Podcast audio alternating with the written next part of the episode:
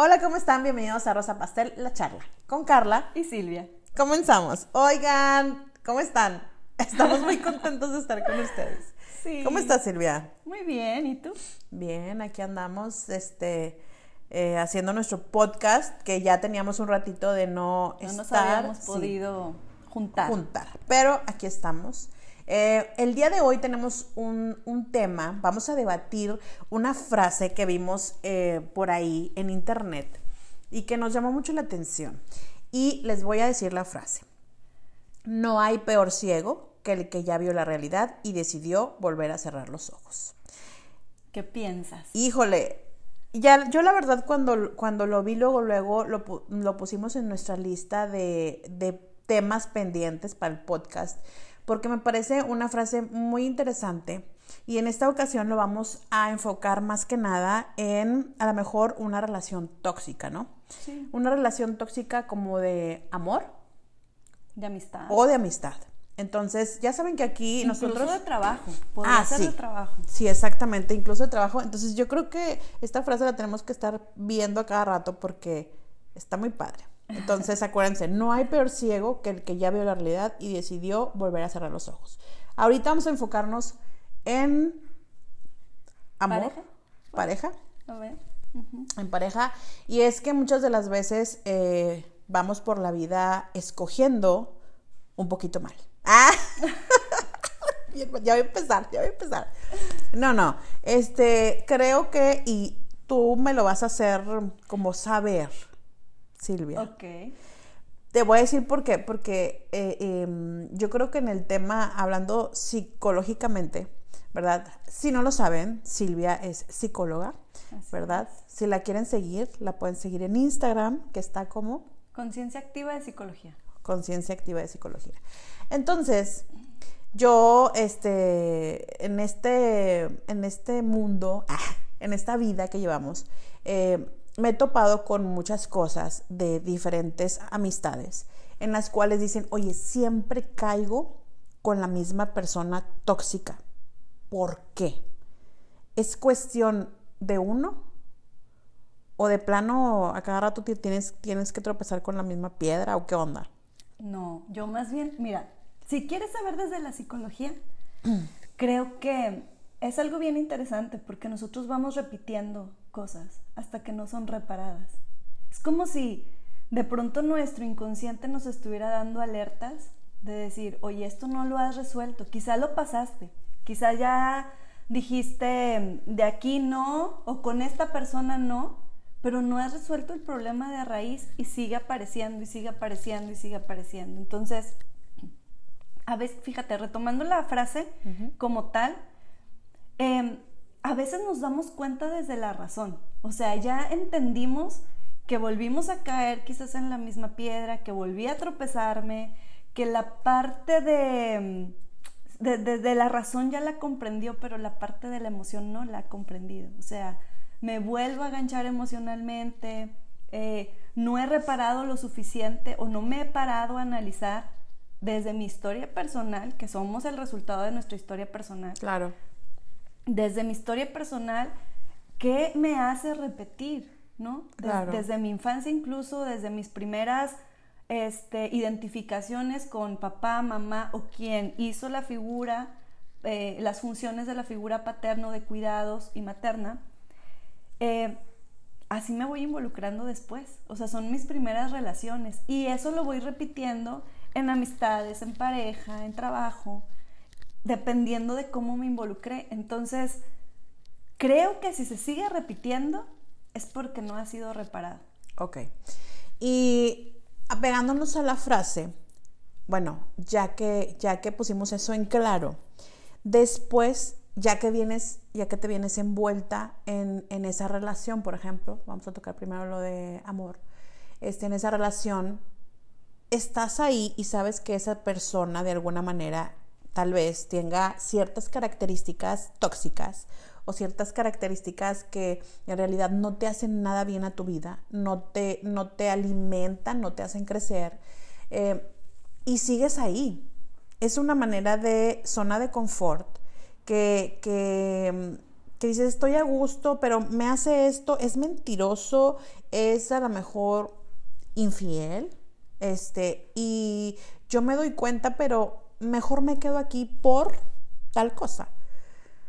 Fíjate que eso es importante que lo digas porque creo que a veces entendemos zona de confort solamente con comodidad o estoy cómoda en ciertos aspectos. Y zona de confort es más bien a eso que ya estoy acostumbrada, que aunque haya cosas negativas, yo ya las sé resolver. Por ejemplo, eh, recibes una agresión y tú ya sabes que al siguiente día te va a dar una flor, te va a dar este, una explicación y, vuelve, y se hace como, como viciado, como un círculo vicioso en el cual ya no sales, ya no sales, ya no sales. Entonces, a eso se le llama zona de confort. No es algo donde estés cómodo, sino es algo que ya conoces y que como ya lo conoces, o por tu historia personal, o porque llevas mucho tiempo ahí, entonces eh, tienes la forma de, cómo resolverlo de alguna forma. Entonces, salirte de ahí, enfrentarte a algo nuevo, cuesta y a veces duele.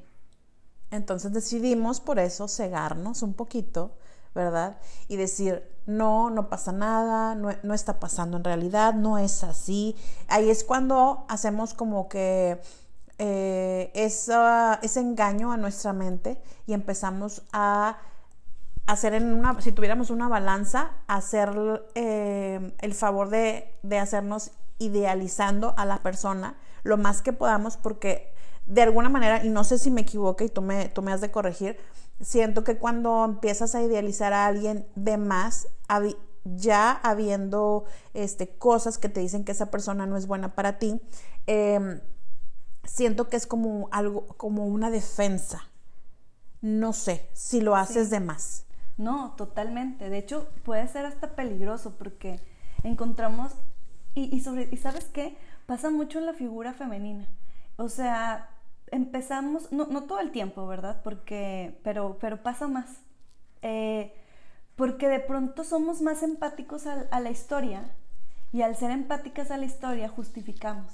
Ay, es que él es así porque su mamá lo trató mal o ay, es que él es así conmigo porque nadie le ha enseñado cómo llevar una relación, ¿no? Yo le voy a enseñar.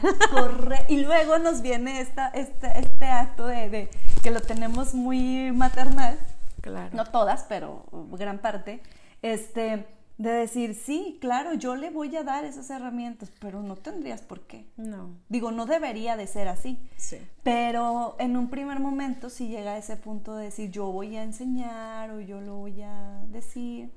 o, el típico, ¿no? De que conmigo va a cambiar, va a ser diferente.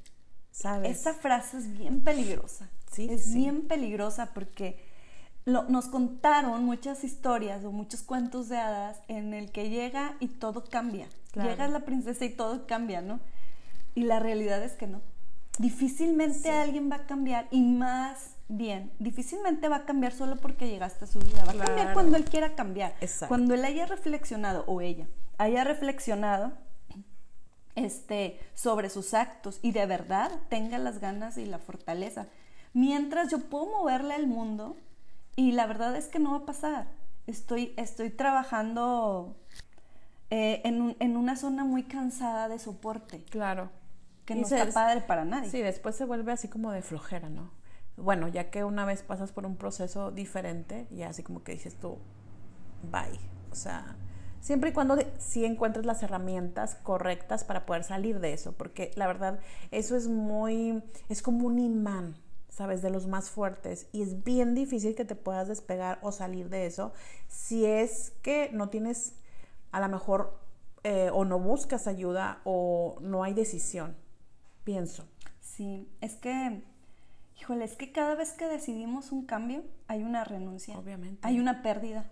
y consecuencias. Ajá, hay una pérdida y a veces se trata de analizar justamente dónde va a estar la pérdida y dónde va a estar la ganancia que se trata de que la ganancia sea ganar bienestar. Pero, híjole, es bien difícil porque empieza esta onda también de la dependencia. Sí, todo o duele. dependencia. Ese imán de que tú hablas es, es, ajá, es esta dependencia de decir, híjole, ya lo había logrado, quizás socialmente ya tengo un lugar con esa persona, quizás económicamente, quizás em, en el simple afecto, o sea, me complementa de ciertas formas porque yo tengo carencias y todos la tenemos. Em, pero nos, se trata de analizar qué es lo más sano. Oye, haciendo un paréntesis así, así chiquito, les quiero recomendar eh, un libro que es, eh, no sé si ya lo leíste, La princesa que creía en los cuentos de hadas de Marcia Grad. búsquenlo, búsquenlo. Eh, llega un momento en el libro, ah, este, casi, casi ya llegando al final, que es un poco tedioso, pero habla mucho de esto, de, lo que estamos este, tocando en el tema. Este, y siento que de alguna manera es eso, cuando la, la princesa idealiza a su príncipe azul, como quien dice, y de repente se encuentra con que en realidad es casi creo que un monstruo, ¿no? Tienen que leer este libro este, con calma porque es una metáfora. Todo este, eh, tiene em, ese, pues ese aire y está muy padre, te digo, ah, ya casi al final es muy tedioso porque te habla de muchas cosas, te habla de la verdad, de eh, conocimiento, etcétera, etcétera. Pero, pues, aviéntenselo si pueden. Nada más, es una súper recomendación en este paréntesis. Sí, sí, creo Que, está bien aplicado. Muy bien. Este, pues sí, es que llega un punto en que idealizamos, y yo creo que nos pasa a todos, y lo habíamos tocado en otro podcast, eh, siempre idealizamos al otro, pero hay que ver hasta dónde lo subimos, o sea... Ah, obvio, sí. Claro, o sea, siempre lo estamos viendo desde una forma que no es, o sea, porque no tenemos ese lente de, comprender toda la complejidad del otro ser humano.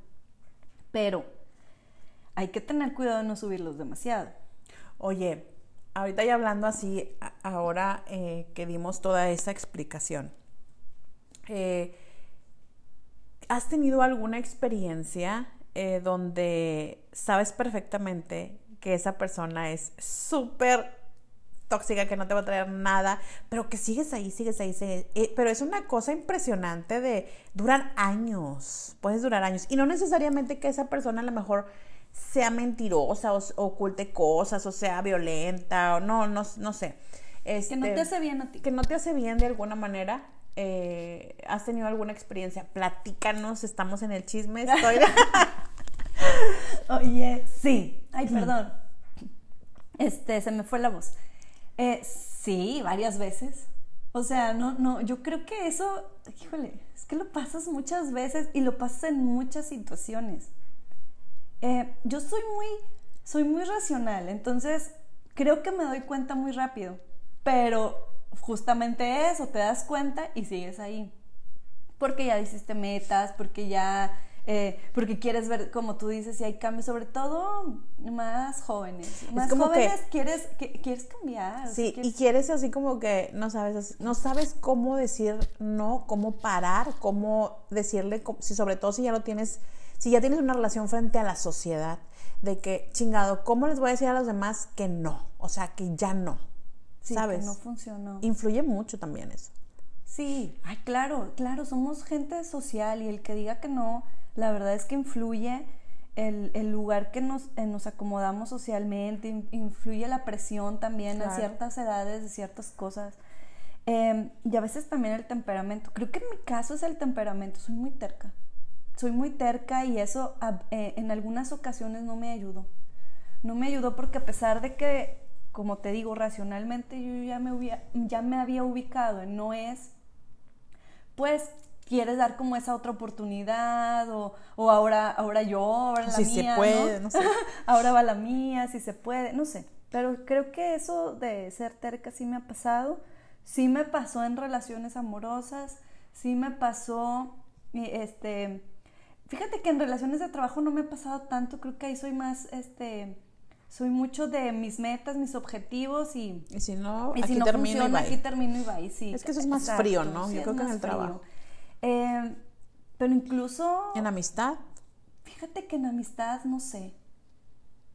No sé, no estoy segura porque es que la amistad es muy, es muy, es muy, es muy flexible, ¿no? Es como... De alguna manera, sí. Sí, es como, por ejemplo, eh, tenemos un, un, un momento malo tú y yo y pues nos dejamos de ver dos semanas, se tranquiliza el asunto y, y ya el otro día es como, ¿qué onda? Este, lo hablamos, ¿no? ¿Quieres seguirle o no? ¿No?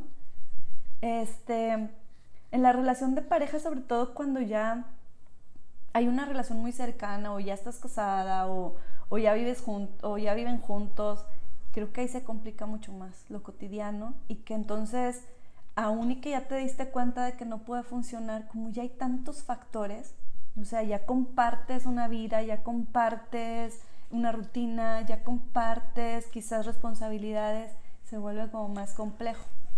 Sí, yo creo que eh, este, yo te voy a decir, ah, yo te voy a platicar. A ver, tú cuéntame. Yo te voy a platicar algo que me pasó, que yo decía, chingado, es que, bueno, aquí entre nos, ah, aquí entre nosotros. Aquí entre nos y todos ustedes. y todos ustedes. em, yo tuve una relación muy tóxica. Creo que fue mi primera, mi primer amor bien. Ah, ah, si, si de quieren- todos los de que Carla ya habló y si no vayan al podcast de primer amor, Carla tuvo 20 primeros amores.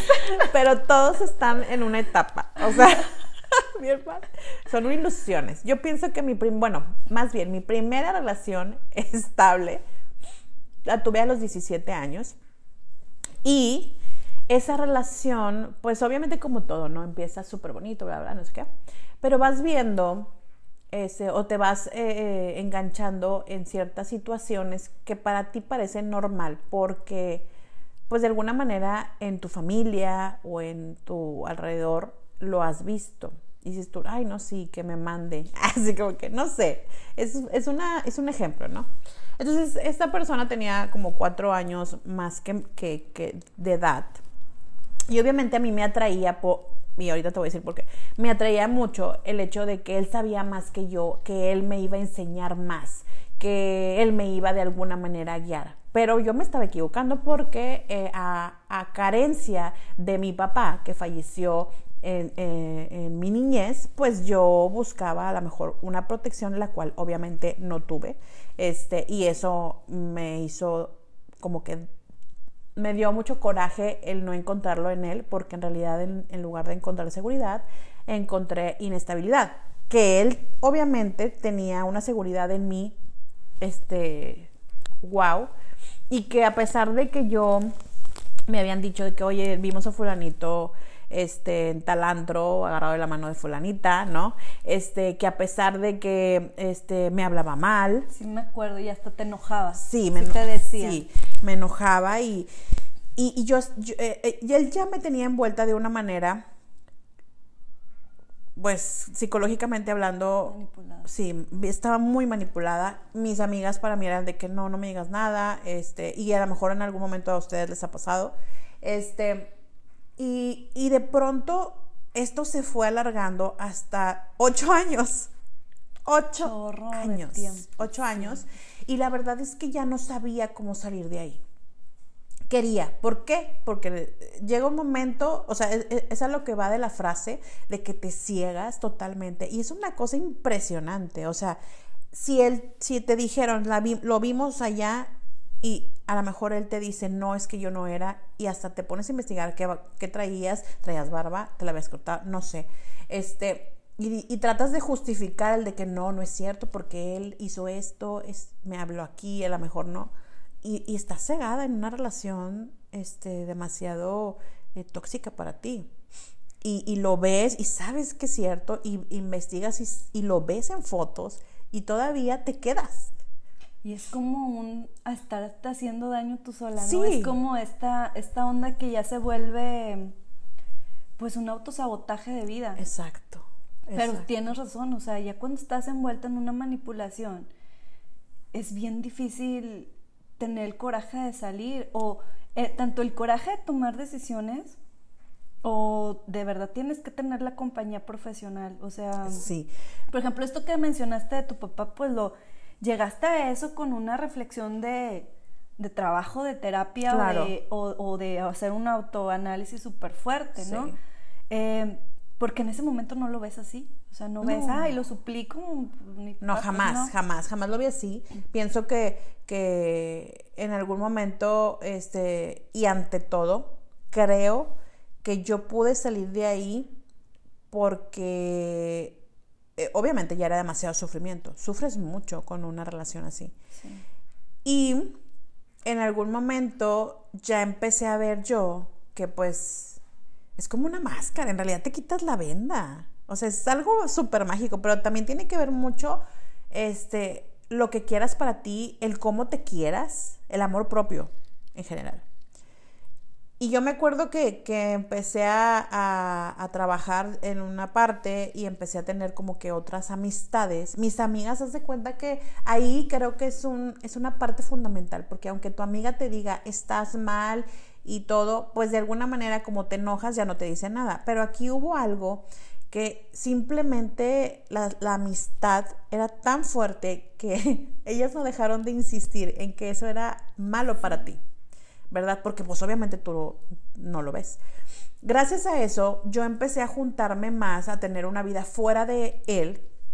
Y cuando yo empecé a tener más amistades, a conocer a más gente, porque yo siempre he sido un poquito más selectiva, este, aprendí a, a, ver, veía que mis amigas tenían a lo mejor un pretendiente que las trataba, wow, yo decía, a mí no me tratan así y luego este, veía que fulanita tenía ya novio y que y cómo la trataba también, el cómo le hablaba, el cómo la procuraba, el cómo le ponía atención. Y yo jamás viví eso. Sí, y es que también creo que la personalidad de quien te está manipulando es justamente eso, encerrarte, ¿no? Exacto. Envolver, o sea, ponerte como en esa cápsula para que no, justamente no, veas, no haya alguien Que, te, que te quite la venda. Exactamente. Entonces se vuelve bien complejo esa situación y sí está llena de mucho sufrimiento. Y fíjate, no lo he pasado tan, tan así, pero me ahorita, ahorita que estabas hablando, estaba pensando, poniéndome en el lugar desde afuera, que muchas veces juzgamos, criticamos, este, ¿cómo no se puede salir de ahí? ¿Cómo no se da cuenta? ¿Cómo no perdonas? Y este tipo es una... Ya déjalo, se le hace muy fácil decirlo. Se nos hace muy fácil decirlo, pero cuando nos ponemos de verdad en la empatía y en los zapatos del otro, es decir, claro, o sea, aquí estaba, había, había mucho dolor y el dolor te hace no entender muchas cosas, porque aparte pegan algo que bien dijiste y que se me hace bien importante recalcar, que es la autoestima. Que a mí me gusta la autoestima definirla como la capaz, no tanto el amor propio, porque a veces uno se confunde y exceso de amor propio también, pues se vuelve otra cosa. Este, pero eh, me gusta definirlo como la capacidad de creer en ti mismo. Y cuando lo ves así, empiezas a definirte de una manera diferente, porque entonces es decir, una cosa es decir, ay, no me amo y por eso permití, y otra cosa es que no me creía capaz de tener una pareja así. Y ahí la pregunta cambia completamente y te hace reflexionar muchísimo más. Sí, porque yo decía, o sea, decía, yo quiero tener algo como eso. Y no es como que, no es de que envidia, no, sino que yo añoraba tener a alguien que en realidad se preocupara por mí, que en realidad viera por mí.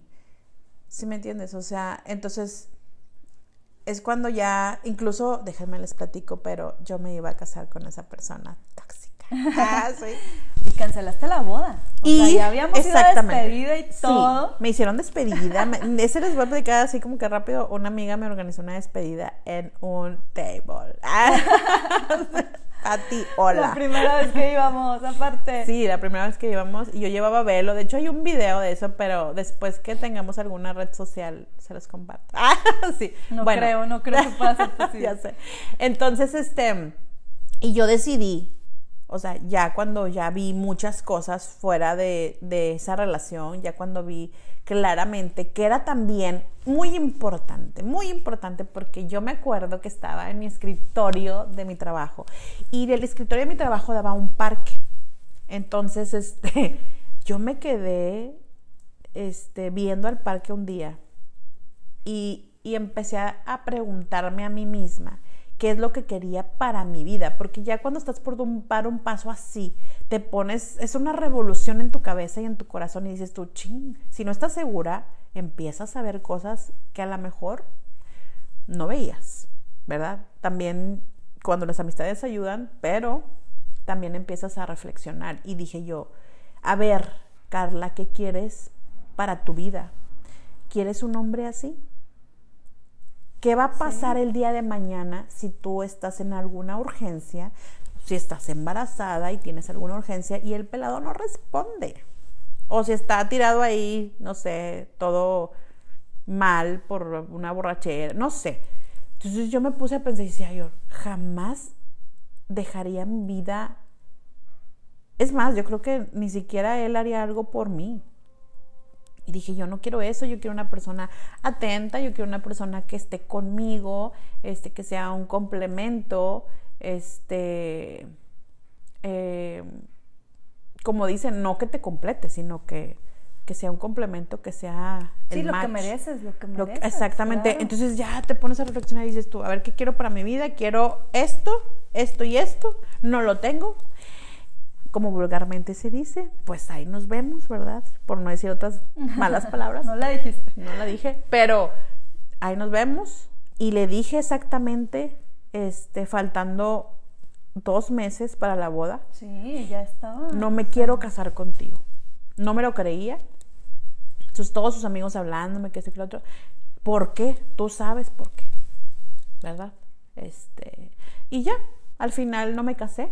Este y pues fui feliz con esa decisión porque aprendí a, conocerme diferente. Y sabes que cuando tomas ya la decisión, que aparte hay que, hay que saber que es un proceso, o sea, no es así como llegó la revelación de y si llega ese momento que ya es inevitable, ¿no? Que ya todo te empuja a que la tomes. Claro. Pero también quiere decir que ya traías desde hace mucho tiempo este, sospechas, que te sentías incómoda, claro.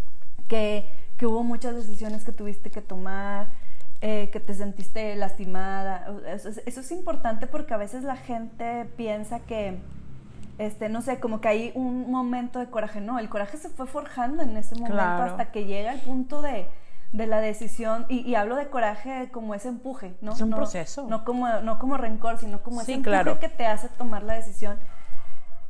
Este, y ya una vez que la tomas, llega también este, una especie de empoderamiento, ¿no? Sí, claro. Me gusta mucho la palabra, pero de, de sentirte más, eh, ok, soy capaz de, de, hacer esto y de seguir sola. Claro. Pero luego tomar otras decisiones, claro. ¿no? Pero ya no, ya se rompe la dependencia. Sí. Gracias a Dios. O la codependencia. Sí. Ahí era. Como dice, ¿cómo se llama el chavo este? Jorge Lozano, el cucaracho, se va. No lo he escuchado. No, te lo voy a poner ahorita. Yo sé que algunas personas sí han de saber de qué hablo. Pero. Pues pero sí. sí, o sea, es cuando, cuando de verdad ya tomas esa decisión y te sientes fuerte que va más allá de un empuje o de, de, algo, una luz que llegó, sino fue un proceso. Ok, oye, y cuando la amistad es tóxica y quieres seguir ahí y ahí y ahí y sabes que esa persona no te trae nada bueno, que siempre anda en chismes, que siempre anda de liosa, que siempre anda haciendo que otras se, se peleen. Eh, ¿Pero te ha tocado? Me ha tocado, sí, una amistad así. ¿Yo la conozco? ¿En algún momento la conociste? Sí. Ay, bueno, ahorita me dices. Este, pero sí, pues puede ser, puede ser, puede ser. Porque uno sigue y sigue ahí y, y es lo mismo, es lo que dice la frase, sigues con la venda también. O sea, estás como que en un sentido. Ya viste, pero no quiero ver. Ya viste, pero no quiero ver. Sospechas, pero con la amistad es un poco diferente porque no es como que andes investigando algo, ¿verdad? Sino que de alguna manera la vida te va presentando cosas que dices tú, oye, pero yo no dije eso porque ella lo anda diciendo, porque fulanita me dice que... Ah, ya, me entiendes? Ya entendí. Sí, claro, claro, sí, sí toca, sí toca. Es cierto. Y que es una amistad fuerte, pero luego tienes que, este, como quien dice, quitarte la venda de los ojos y decir, esa persona no es para mí, y tienes que alejarla o terminar la amistad. Sí, si te está haciendo daño, claro, porque también luego también, es que también está este tipo de personalidad que a lo mejor no empata completamente contigo.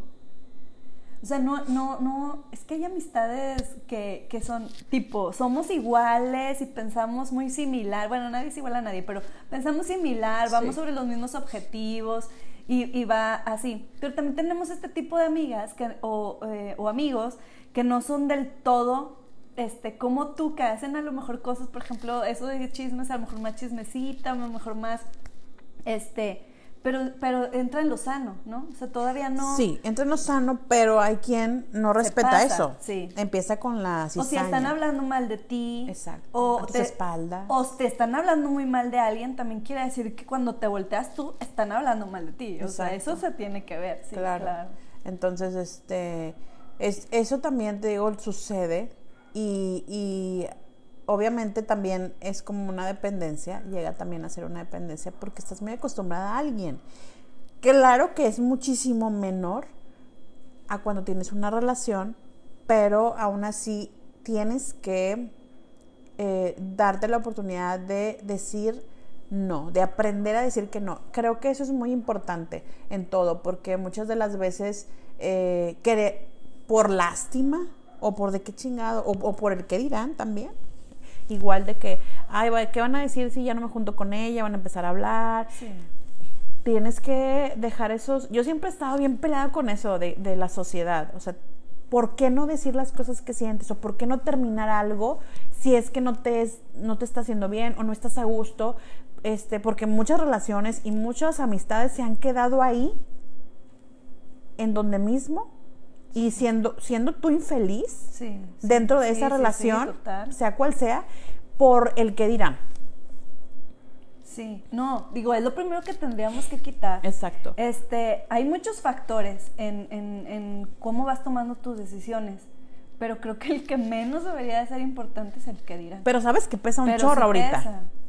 Sí, fíjate Pesa que sí mucho. pesa. y eso sí ya como que se me hace de antaño, como, como algo, una costumbre. Pero no te ha pasado, por ejemplo, yo me, yo, yo siento que soy muy independiente, eh, muy, muy en mis, en mis emociones, sobre todo como, como, pues siento que puedo decir no a muchas cosas, pero sí una vez me enfrenté a una situación en donde eh, pensé que lo que dijera las, las personas no me iba a afectar por cómo era mi, mi capacidad de pensamiento, o sea, por cómo yo me veía, yo, yo incluso asumía que eso ni siquiera era importante, pero cuando una persona, otra, otra, otra, otra, me empezaron a decir este, cosas sobre ese evento, en especial, sí me pesó. O sea, sí me pesó y yo decía, ¿por qué? Si yo ni siquiera pienso así. Pero es tanta la gente que te empieza a juzgar Sí. que sí pesa. Entonces eso empieza a tener también pues un punto en tu decisión. Pero Claro. no debería de ser. No debería de ser porque cuántas que nunca Oye, que no debería de como ser. dicen en una frase, no, ¿cuá- cuántos momentos o cuántas vidas se habrán perdido por el que dirán? Sí. ¿Cuántas relaciones se habrán perdido por el que dirán? Y cuánta felicidad sacrificada. ¿Cuántas? Exacto. Eso es muy importante porque no se sacrifiquen así. O sea, al final las personas, cada quien, todo mundo, hace su vida y, y al final fulanito hace esto, fulanito hace el otro y a la gente ya después se le olvida. No le importa. O van a juzgar otra cosa. Sí, y ellos bien felices. contento nadie. ¿no? Y ellos bien felices, pero tú al final quedas triste en donde estás. Sí, no, la verdad es que te, te tienes que pensar en tu bienestar. Y tu bienestar implica que tú eres la persona más importante. Porque incluso, y lo hemos tocado en otro podcast, incluso sobre tus hijos. Claro. O sea, incluso sobre tus hijos, si no, no tienes nada que ofrecer. Exacto. Si tú no piensas en tu bienestar y con esto, ojo, no es esta felicidad, porque esa no existe. O sea, No, de que no. todo el tiempo estoy contento, No, claro que súper no. padre. No existe. Pero desde esta buena vida, desde una buena vida y decir, ¿sabes qué? Asumo estas decisiones que he tomado desde la responsabilidad. Asumo que quizás no todo esté bien, pero hay cosas que trabajar. Eh, asumo que, que estoy trabajando para mí, para mi bienestar, para el de mi familia, por supuesto, eh, la- quien lo tiene, pero nunca por el que dirán. No. O sea, ahí sí, híjole, tienes razón, pesa en un punto, pero no, no debería de ser un factor importante o determinante Claro. para tomar una decisión, pero sí entiendo que tiene un peso. Y lo entendí en esa situación que pasé, que dije, "Mm, no, este, no debería de ser. Exactamente. Entonces, este, pues, por favor, ¿qué, qué sería, o sea, como qué consejo darías así como que para una persona que todavía está en una relación, sea de amistad, este, trabajo o de amor, este, para poder quitarse la venda de los ojos, o a lo mejor ni siquiera lo sabe. Sí. Pero yo creo que sí, ¿no? Ay, no sé. Habrá personas que estén tan aferradas. Es que hay momentos, no hay etapas.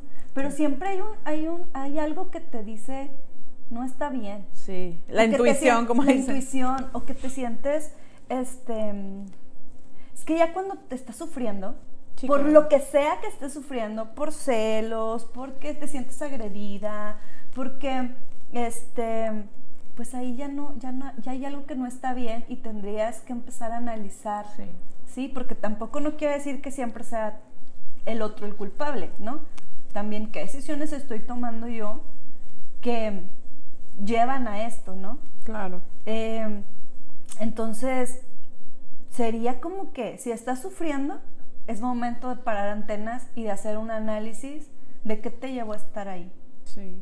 Y pedir ayuda si es necesario. Claro. Sobre todo hoy más que nunca. Yo creo que la, este, los chicos y eh, los jóvenes están muy inmersos ahorita en estas, en esta, en esta onda de, ajá. Y como las redes no ayudan mucho, ¿no? Porque, por ejemplo, quien es celoso va y busca y Oye, qué- ya hablaremos luego de los celos. Sí. Pero eso es importante, o sea, eh, entender que si estoy sufriendo hay que hacer un análisis. Claro. Que no deberías estar en una relación donde estés sufriendo, sobre todo si es algo que puedes elegir. Claro, claro. Creo que la elección de, de estar en paz. Yo siempre, yo, yo siempre elijo esa palabra ante todo, ante cualquier palabra que puedas utilizar. Siempre elige lo que te dé paz.